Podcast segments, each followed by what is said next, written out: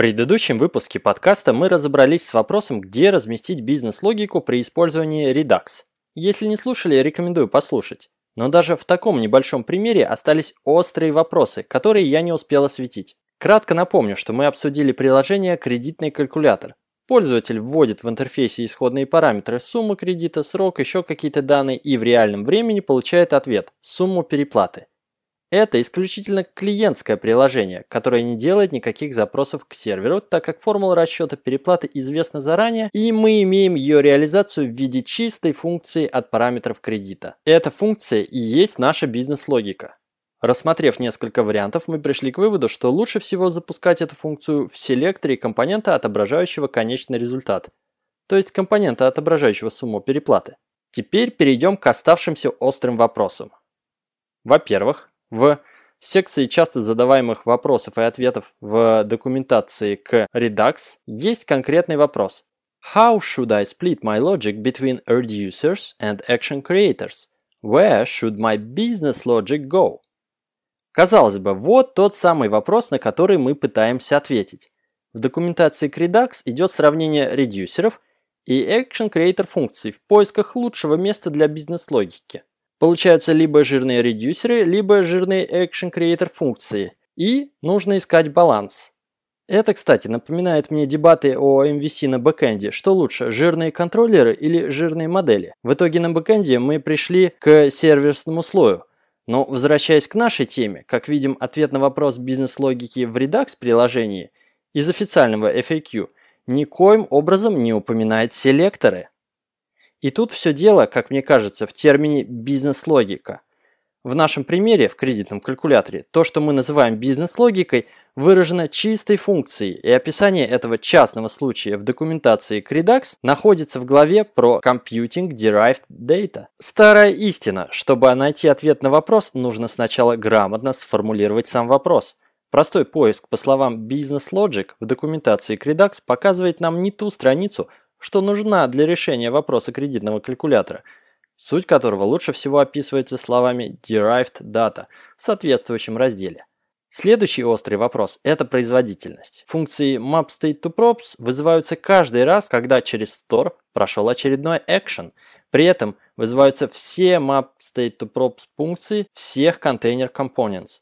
Если у нас развесистый интерфейс, который полностью описывается состоянием в Redux, Получается, мы вычисляем сумму переплаты каждый раз, даже в том случае, когда этого делать и не стоит. Например, пользователь свернул развернул какой-то блок на странице, открыл диалог авторизации. Любое действие пользователя, которое влечет диспатч некого action, запустит селектор компонента с суммой переплаты и нашу бизнес-логику соответственно. Давайте представим вполне реальный пример. Помимо кредитного калькулятора в центре экрана, в нашем приложении где-то в боковой панели будет конвертер валюты – и из рублей в доллары по курсу на текущий день. Состояние этого виджета мы храним все в том же едином Redux Store.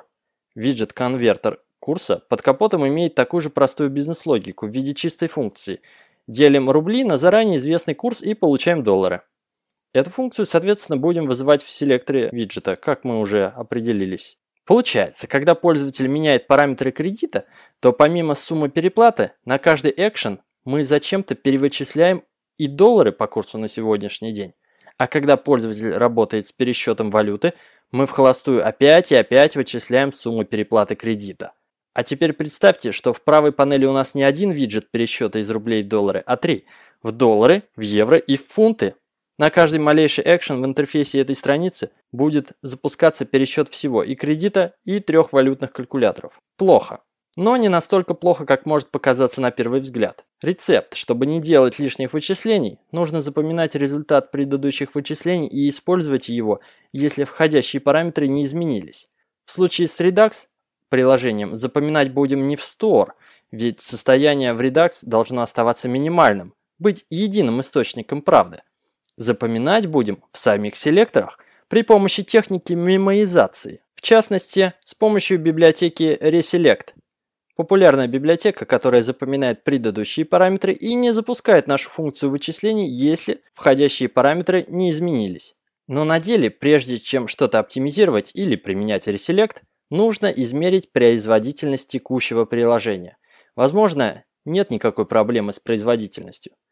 Пересчет суммы из рублей в валюту – это ровно одна операция деления. Даже если у нас три таких виджета, три операции деления подряд – это ничто. Даже на самом слабом Android-телефоне не будет никаких проблем.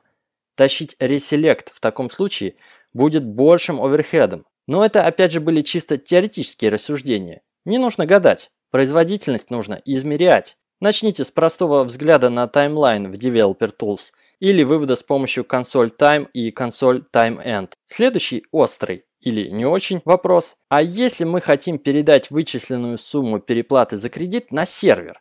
Допустим, у нас появилась кнопка «Оставить заявку на кредит», которая отправляет пост-запрос на сервер со всеми исходными параметрами, введенными пользователем – плюс рассчитанную на клиенте сумму переплаты. Строго говоря, в таком банковском приложении сервер не должен доверять вычисленной стороне клиента суммы. Для заявки на кредит реально нужны только исходные данные от пользователя. Но все же, передать на сервер вычисленную сумму переплаты как это сделать, если ее нет в явном виде в Redux Store или в какой-то другой доступной JavaScript переменной? Ответ простой – запустить вычисление еще раз. Если мы можем вычислять сумму переплаты в реальном времени на каждое изменение исходных параметров, на каждое onChange, то почему мы не можем вычислить ее еще разок в момент нажатия кнопки «Оставить заявку»? Поверьте, тут не будет никаких проблем с производительностью.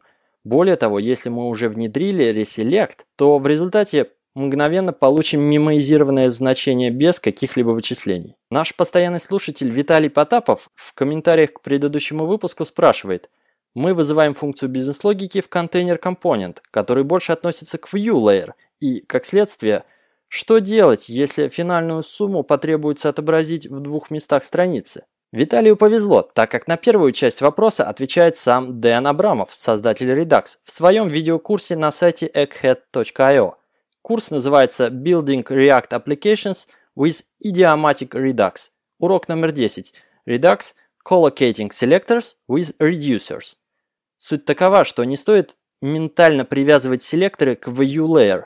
Селекторы, наоборот, нужно отделить от представления и расположить рядом с редюсер функциями. Редюсер плюс селектор, отвечающий за какую-то логическую часть приложения, должны идти вместе, где-то в отдельном файле, отдельно от контейнер компонент. Видео с комментариями от Дэна показывает процесс рефакторинга кода, в котором он как раз переносит код селектора из файла, содержащего контейнер компонент, в другой файл с редюсером. Правда, посмотрев это видео перед записью подкаста, хочу сказать, что там есть моменты, которые вызывают еще больше вопросов. Так что лучше смотреть весь курс целиком. Вторая часть вопроса. Что если финальную сумму потребуется отобразить в двух местах страницы? Это значит, что у нас будет два инстанса одного container component или два инстанса двух разных container component, но селектор остается один.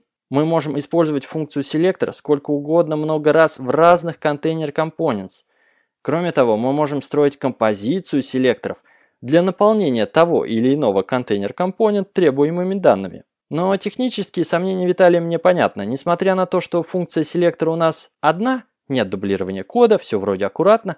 Вызываться-то она будет два раза по числу container component ее использующих. Будет ли проблемы с производительностью, опять же, спросите вы. Зависит от сути наших вычислений. Если перевод из рублей в валюту, то есть одна операция деления, можем хоть 10 раз запускать не заметим.